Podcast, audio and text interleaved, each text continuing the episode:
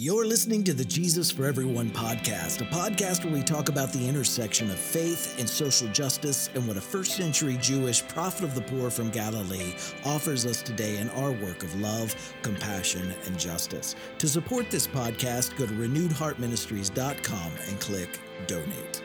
And this, I believe, is the genius of the ethic of enemy love that Jesus and many others in history have taught.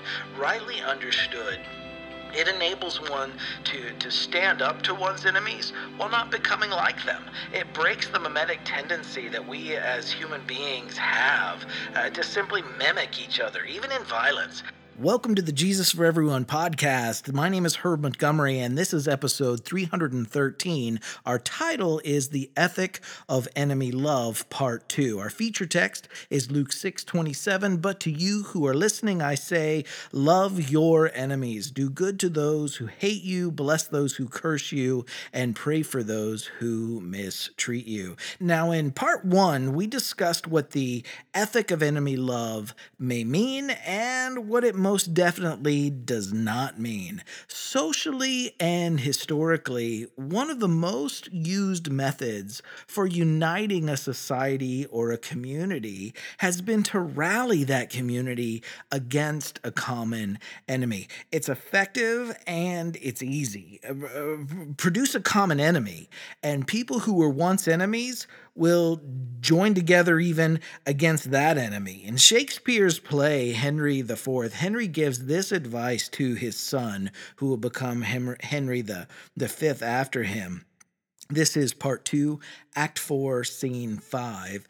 Be it thy course to busy giddy minds with foreign quarrels. That action, hence borne out, may waste the memory of former days. Another example is found in Luke's version of Jesus' arrest and trial and execution. Herod and Pilate, they, they, they, they struck up a friendship, uh, but until Jesus appeared on the scene, they had been enemies. In Luke 23 12, it says, That day Herod and Pilate became friends. Before this, they had been enemies. Jesus taught a different way of living life together. One of the ethical threads in the fabric of the community that uh, uh, uh, uh that Jesus was seeking to to found was was that members would no longer be united in hatred for a common enemy. Rather, they'd be united in the practice of loving their enemies. Jesus was calling his own Jewish community back to its roots of enemy love when he said in Matthew 5:43, "You've heard that said love your neighbor and hate your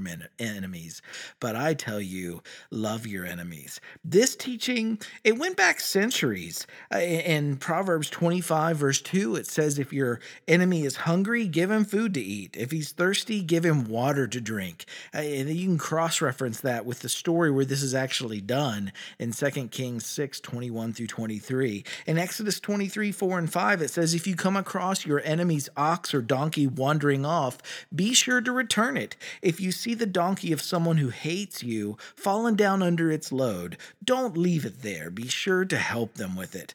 Uh, and again, Proverbs 24, verse 17, this time, it says, Do not gloat when your enemy falls, when they stumble. Do not let your heart rejoice. And you can cross reference that with a parallel text in Job 31 29. At the same time, in both Jewish and Christian scriptures, one can also find support absolutely for hating one's enemy. What made Jesus stand out in his own time and culture was his ability to parse and to, to interpret his own community's teachings in life giving ways. And we're called to do the same thing. Jesus' vision of a just, safe, and compassionate society calls us to include those who uh, even are presently our enemies, those who oppose a more compassionate society. For Jesus, enemies were to be seen as capable of change. Uh, no person was disposable, no matter how wrong they may have been.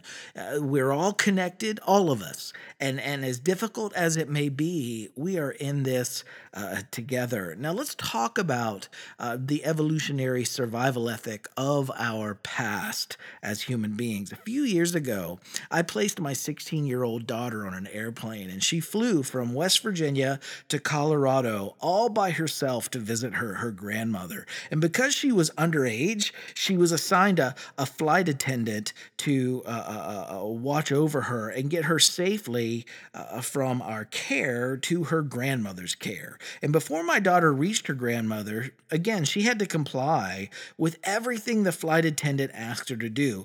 But once she was in her grandmother's company, think about it for a moment, it would have been foolish for her to cling to the flight attendant.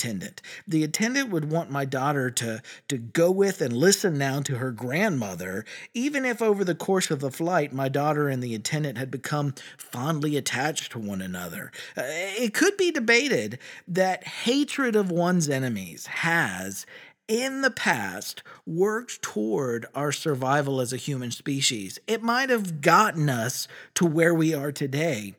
But even if that does prove true, I would offer that the time for such an ethic has passed. We've outgrown its usefulness. The future doesn't belong to those who hate, but to those who have found a way to love, even one's enemies. And remember, love is not naive. Enemy love doesn't mean that we accept our enemies' behaviors and their choices. It means we refuse to allow their actions to simply change who we are. We remain responsible for our own choices and we are able to choose how we respond. We're response able uh, to our enemies' choices. We act proactively out of the the kind of person that we choose to be. We don't simply react to the types of of people our enemies choose to be. And as we said in part 1, we are part of a humanity that also includes our enemies, yet we choose not to be the same kinds of people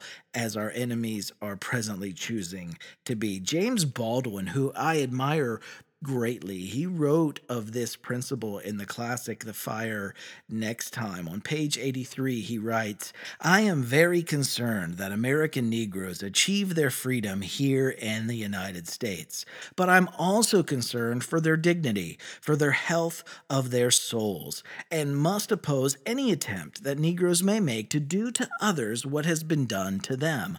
I think I know, we see it around us every day, the spiritual wasteland to which that road leads. It is so simple a fact, and one that is so hard apparently to grasp. Whoever debases others is debasing himself. That is not a mystical statement, but a most realistic one, which is proved by the eyes of any Alabama sheriff. And I would not like to see Negroes ever arrive at so wretched a condition.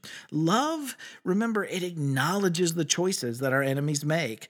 Uh, love even can obstruct enemies' harmful actions. Matter of fact, love calls us to obstruct our enemies' actions, their harmful actions. Yet it stops short of allowing a person to become the same type of person as their enemy. Love means choosing not to debase another person in the way that they've debased us. We, we don't ignore the actions of our enemies, we simply choose to be shaped by something greater than their actions. And this, I believe, is the genius of the ethic of enemy love that Jesus and many others in history have taught.